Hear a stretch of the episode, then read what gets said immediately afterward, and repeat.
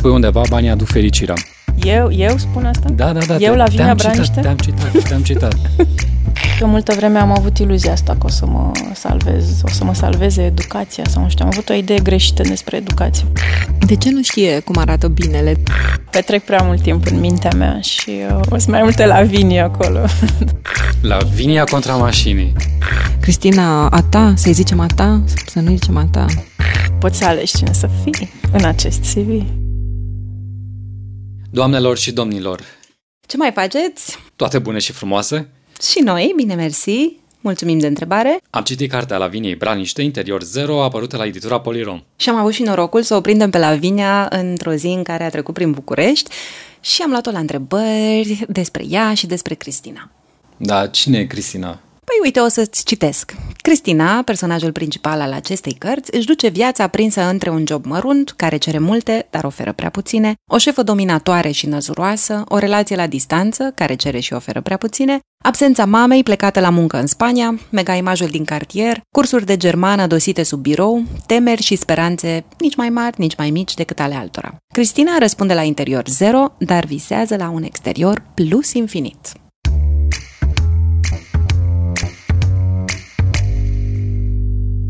Așa.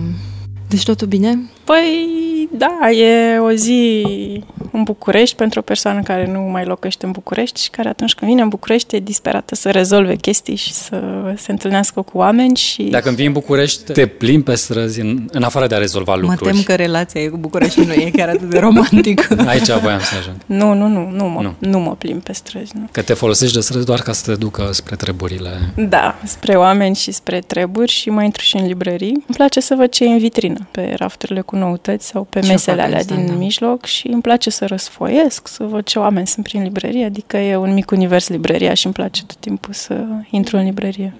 Și ne-am adunat astăzi să discutăm despre o carte despre care te-ai săturat, presupun, să vorbești. Publicată în toamna lui 2016, la câta ediție ai ajuns?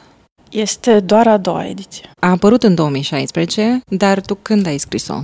Mai de mult? Mult mai de mult? De anul publicării? Uh, Nu, cred că pe la sfârșitul lui 2015 am început să o scriu. Uh, Mi-a luat cam șase luni să o scriu. Dar înainte de asta, vreun an jumate m-am gândit la ea și am avut, mi-am făcut o schemă așa, a poveștii și am avut și niște personaje care mi s-au oferit pe tavă și ar fi fost păcat de la Dumnezeu să nu le folosesc și uh, mi-am tot luat notițe și m-am tot gândit la ea și cam în șase luni am scris-o. Nu, eu mă gândeam totuși un an jumate e mult în sensul în care îmi imaginez că, nu știu, aveai poate un flipchart mare acasă cu schema, cu harta personajelor, acțiunilor, nu știu. Nu, nu e neapărat o hartă. Sunt uh, notițe destul de haotice, dar e important să fie undeva, să fie o hartă scrise. lăuntrică. Da, da, să fie scrise undeva, pentru că și atunci când le scriu se fixează, știi, că atunci mm-hmm. când înveți orice. Și bineînțeles că nu folosesc tot ce notez acolo, dar nu îmi pare rău când uh, la final rămân, uh, dacă dă cu rest, nu, Mhm. nu îmi pare rău că... Se tai. Da. De le pui deoparte pe asta care îți rămân ca să le folosești nu, în altă nu, parte? Nu, îmi place să fac curat după aia, să șterg tot, ciorne, foldere, Am citit uh, Interior Zero și am, uh, am stat acolo cu Cristina. Cristina, a ta, să-i zicem a ta? E a ta? Sau tu a ei? Cum vreți, spuneți cum vreți. În speranța unui viitor mai bun, m-am înscris la un curs de germană. A patra oară. Sunt la nivelul A2-2, care înseamnă elementar. Săptămâna asta, doamna profesoară a început să ne predea declinarea grupului nominal. Ne-a umplut de foi cu tabele și pe mine de angoase existențiale. Văd cuvinte în fața ochilor de sute de ori și tot nu știu ce înseamnă. Iar terminațiile pe cazuri, genuri și numere îmi vâjie în cap ca bilele de loto când pornește instalația să le amestece. Mă simt tot mai puțin inteligentă. Mi se cojește inteligența de pe creier ca vopseaua de pe un lemn vechi. Limba germană la 30 de ani mă face să mă simt consumată. Otilia mă asigură că mai e speranță. Mai am încă timp să emigrez, să o iau de la capăt. Oare asta e soluția? Mă gândesc după ce trec de B2. Grupa e plină de studente la medicină. Vreo două dintre ele zbârnie. Când avem de alcătuit propoziții, ele fac fraze complexe. Când avem de compus mesaje, ele fac scrisori. Aproape ca niște fete de la litere. Am și astăzi curs, de la șase, și n-am apucat să-mi fac temă. Avem de completat cuvinte în mici dialoguri, sub imagini cu omuleți la restaurant. Omuleții comandă diverse mâncăruri, au păreri, cer nota, își au rămas buni, omuleți în creion.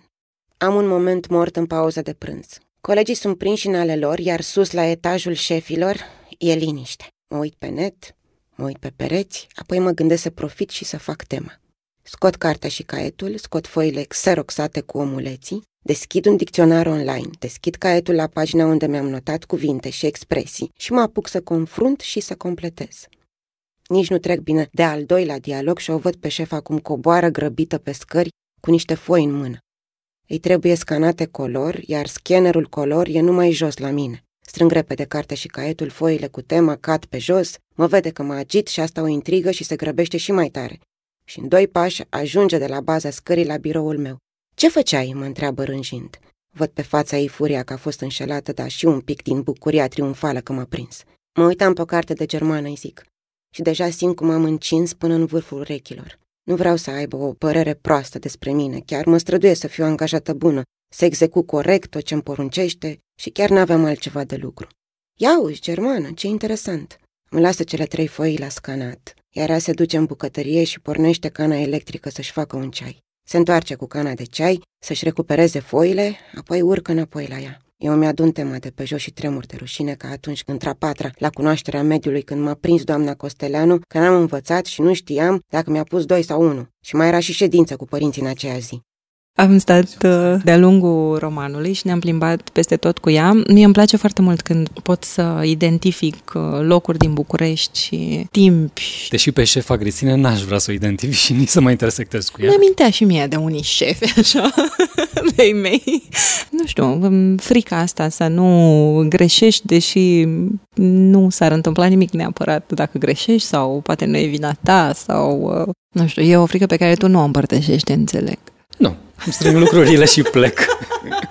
Dar Cristina stă. Asta m-a uimit pe mine. Cristina stă și îndură. Ce o face să rămână acolo? Mm, cred că e teamă să ia niște decizii. Cred că, de fapt, asta e...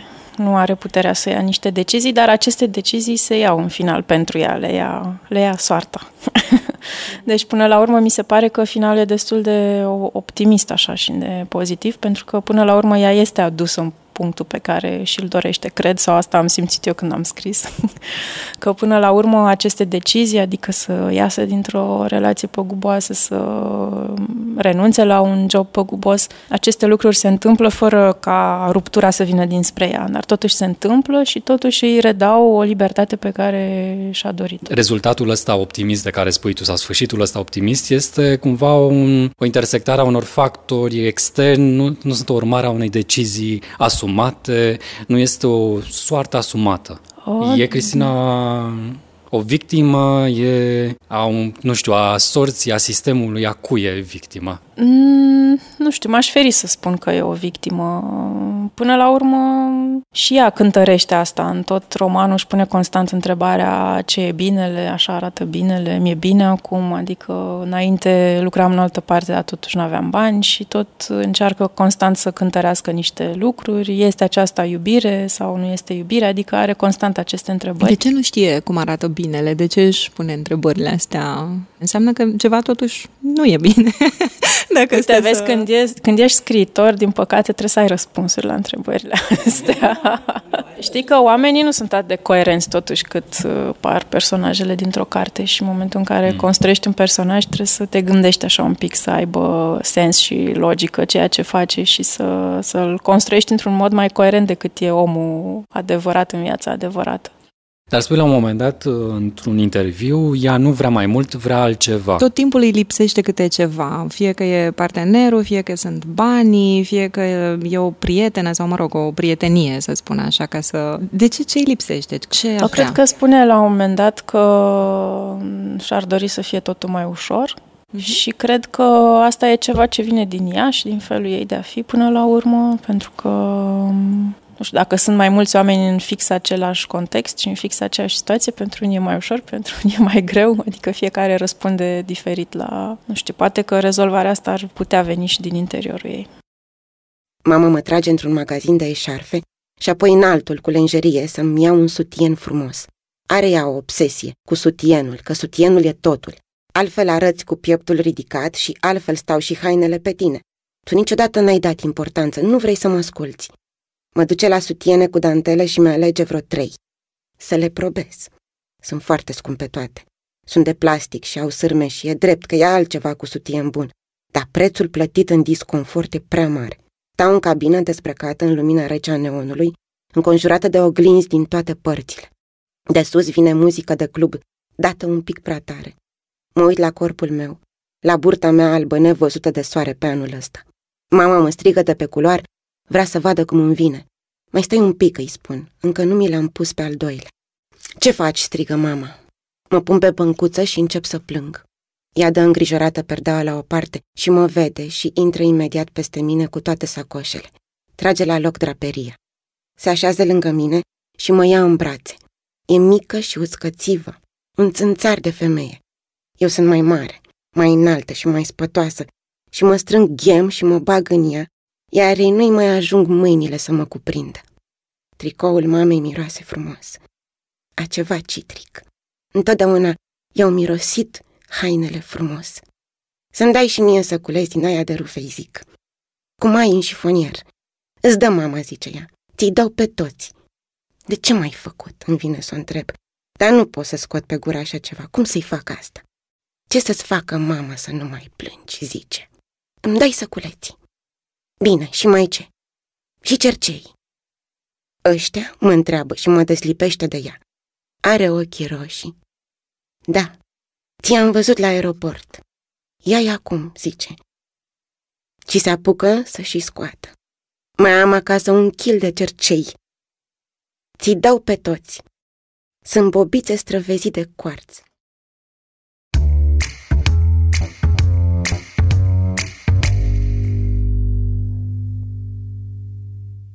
Poate și uh, noi știm uh, câte o Cristina, nu știu, sau uh, am trecut prin situații asemănătoare. Și sau noi am fost o Cristina la un moment dat. Și uh, m-am surprins și pe mine și pe Cristina că avem tendința asta de a compara foarte mult și de a uh, ne uita la alții în ogradă. Tu ai uh, mania asta să te uiți în ograda altora ca să te situezi pe tine? Nu, mania mea e să mă uit prea mult în ograda mea. Cred că asta mă strică pe mine. Da, petrec prea mult timp în mintea mea. Și, și singură um... acolo sau ai și tu o prietenă imaginară? O să mai multe la vini acolo. Și ce vorbiți voi acolo toată ziua ca fetele? Bărfiți um, sau... Um... Nu, ne gândim la noi. Și Cristina avea o voce lăuntrică, nu? Da, da, da, da. Și de asta, de asta îmi place mie persoana întâi foarte mult. Mm-hmm. Pentru vocea asta lăuntrică a personajului. Așa, și Cristina, deci, se mută din uh, Brăila în Cluj, la studii, apoi ajunge la București, unde uh, își găsește de muncă. Din biografia ta și tu ai același itinerar, nu? Cum e să iei tot timpul de la capăt? Fi într-o valiză? Nu cred că o iau de la capăt chiar de fiecare dată. Sunt tot eu. Mm, traseul meu a fost mult mai complicat decât al Cristinei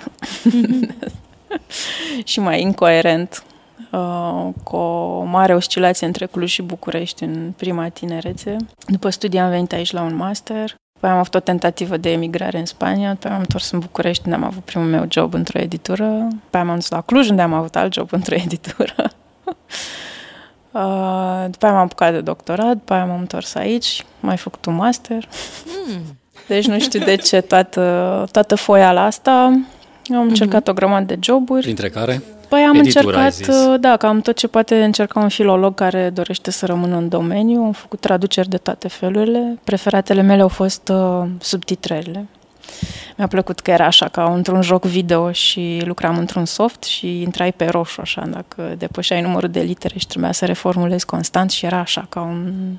Era și o parte tehnică foarte mișto și a fost unul dintre joburile mele preferate. Și iarăși un job care mi-a plăcut a fost uh, post-editare pentru traducere automate, ce este asta?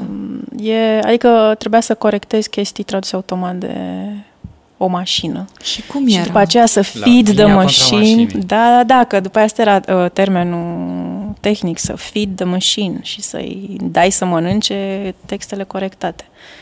Uh, Cristina spune, am stat în școală până pe la 28 de ani. Apoi m-am trezit handicapată pe piața muncii. Nu spune Cristina asta, spui tu asta. Și Cristina spune la fel uh, în, uh, în carte că a făcut o facultate, este o persoană școlită.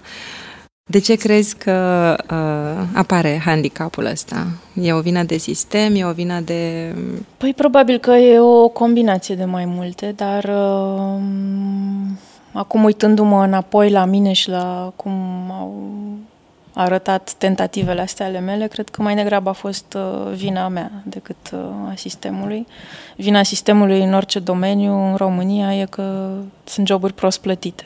Și uh, cred că, nu știu, cred că eu multă vreme am avut iluzia asta că o să mă salvez, o să mă salveze educația sau nu știu, am avut o idee greșită despre educație, pur și simplu. Despre... Bun, și până la urmă ce ți-aduc? Păi, mie acum nu mi-aduc absolut nimic, pentru că eu nu folosesc nimic din ce am făcut. Uh, Chiar nimic? Da, am lucrat, am tradus cărți, deci pot să spun că masterul de traduceri literare, din care țin minte două cursuri, fix două cursuri care mi-au plăcut. Și și la masterul celălalt de interpret de conferință au fost niște cursuri faine, dar alea nu mă ajută pentru că nu profesez. Mm. Și nu profesez pentru că e o meserie prea stresantă pentru mine și nu, nu e pentru mine, pur și simplu. Adică nu, nu le am cu managementul stresului. Spui undeva, banii aduc fericirea. Eu, eu spun asta? Da, da, da. Eu la Vinia Braniște? Te-am citat, te-am citat. și atunci ajung eu la întrebarea cum vezi fericirea asta, că zice când cu fericirea are chipul tău, cum are... Ce chip are fericirea ta? Care e cea mai mare bancnotă noastră? Eu o să revin un pic la ce îmi place mie asta cu salvarea prin educație. Eu încă n-am renunțat.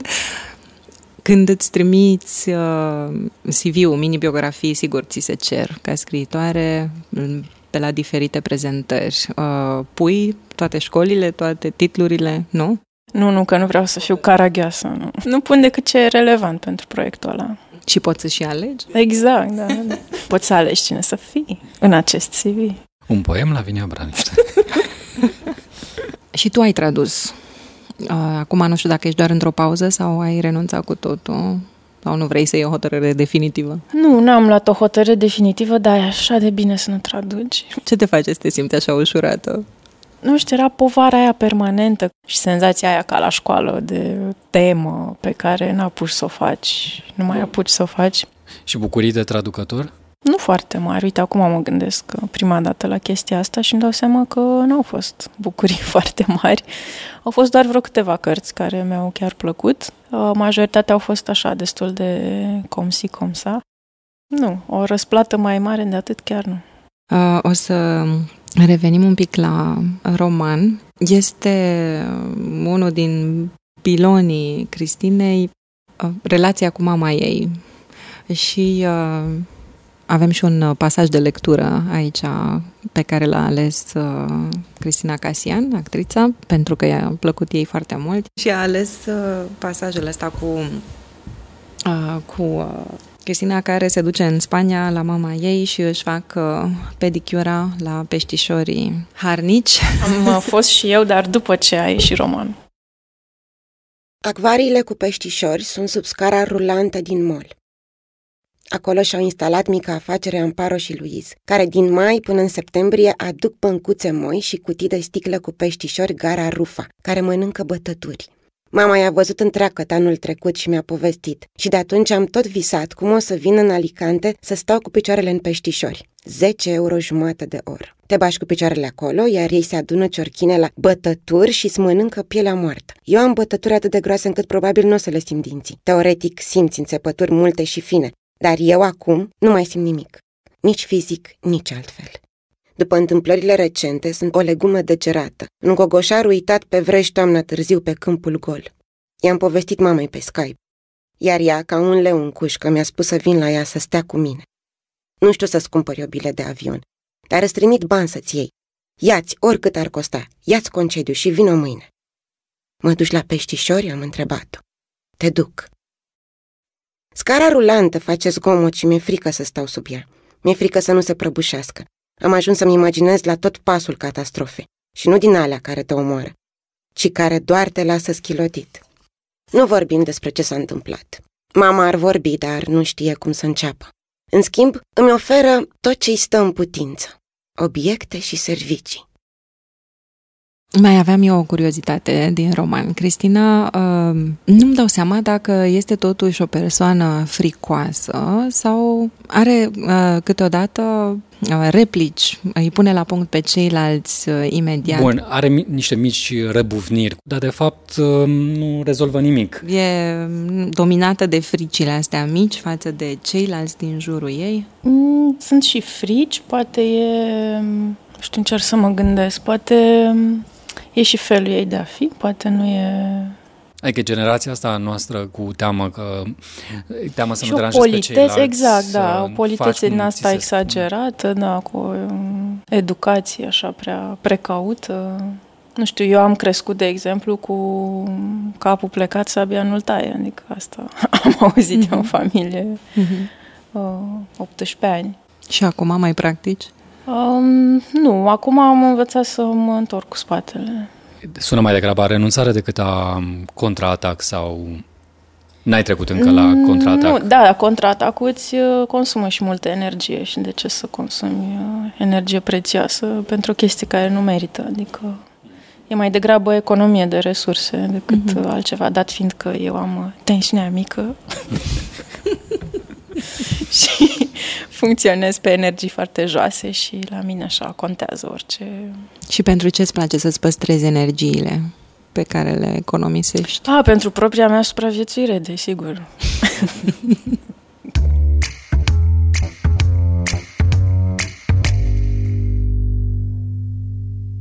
Întrebări fixe pentru idei mai puțin fixe. Care sunt locul și momentul preferate pentru citit? La mine acasă, în pat. Un moment preferat al zilei? Uh, dimineața îmi place să citesc. Ții un jurnal? Am ținut jurnal vreo 10 ani și a fost școala mea de scris, jurnalul, așa am învățat să scriu, uh, dar nu, acum nu mai. Le mai ai? Le mai ții? Nu, nu, nu, că am început să recitesc la un moment dat și era așa prea Doamne, Dumnezeule, la viniilor. și l-am șters, na. Cu un click a fost uh, fantastic. Câte poate să-ți aducă un click. Pentru ce formație ți-ar plăcea să compui versuri? Oh, massive attack. Ai cumpăra o carte luându-te numai după coperta ei? Da, am și făcut asta. Nu. îmi plac cărțile și ca obiect. Mm-hmm. Adică apreciez și asta la o carte, dacă arată bine, îmi place și vreau să o am. Basmul preferat? Păi pot să spun că am rescris eu acum pentru Filit uh, Punguța cu doi bani da? din perspectiva găinii, a fost așa o abordare feministă a găinii din punguța cu doi bani, pentru că eu uh, toată tinerețea mea m-am identificat cu această găină care a fost uh, trimisă în lume și s-a întors cu o mărgică și atât a putut și ea să facă sărăcuța de ea. Și acum am recitit-o pentru acest proiect și am rămas stupefiată și drept urmare nu mă mai identific cu găina din punguța cu doi bani ceea ce e încă un pas înainte. Ce leacuri băbești folosești? Nu prea folosesc spre disperarea mai mi care mi recomandă tot felul de chestii. Ce să uh, Cel mai intens? Uh, sare caldă pe burtă când ai dureri menstruale. și rachiu. Pentru bărbați. Ce superputere ți-ar plăcea să ai? Mm, aș vrea să fiu un om bun. De ce să citești literatură? Pentru că e o modalitate mișto de a-ți petrece timpul liber și pentru că e mișto să fii în capul cuiva, pur și simplu. Da, și să văd așa ce au putut să scoată alții din mintea lor. Mulțumim frumos! Mulțumim tare Mulțumesc mult. și eu! Mulțumim că ați ascultat cel de-al cincilea episod Față Verso. Am stat de vorbă cu Lavinia Braniște în mansarda Muzeului Național al Literaturii Române, unde am fost din nou găzduiți cu zâmbetul pe buze de Gabriela Toma. Multe mulțumiri! Actrița Cristina Casiana a citit fragmente din romanul Laviniei, Interior Zero, apărut la editura Polirom și disponibil în librăriile Cărturești. Echipa este pe poziții ca de obicei. Eu sunt Simina Popa. Iar eu sunt Claudius Fischi Lăudat. Alături de noi se află echipa bine dispusă a proiectului, Tudorița Șoldănescu, manager de proiect, Ana Niculescu, responsabil de promovare și comunicare, Andrei Nechifor, editor de sunet, Andrei Busuioc, grafic și web designer, Cristina Nițu, gazda proiectului și Cadna, pentru ilustrații și grafică. Față Verso este un proiect al Asociației Fala Portughez în parteneriat cu Cărturești, cofinanțat de Administrația Fondului Cultural Național. Și următorul episod, ce facem? Eu zic să păstrăm surpriza. Dacă sunteți curioși, atunci urmăriți-ne pe site-urile Fala Portughez și Cărturești sau pe aplicațiile de podcast.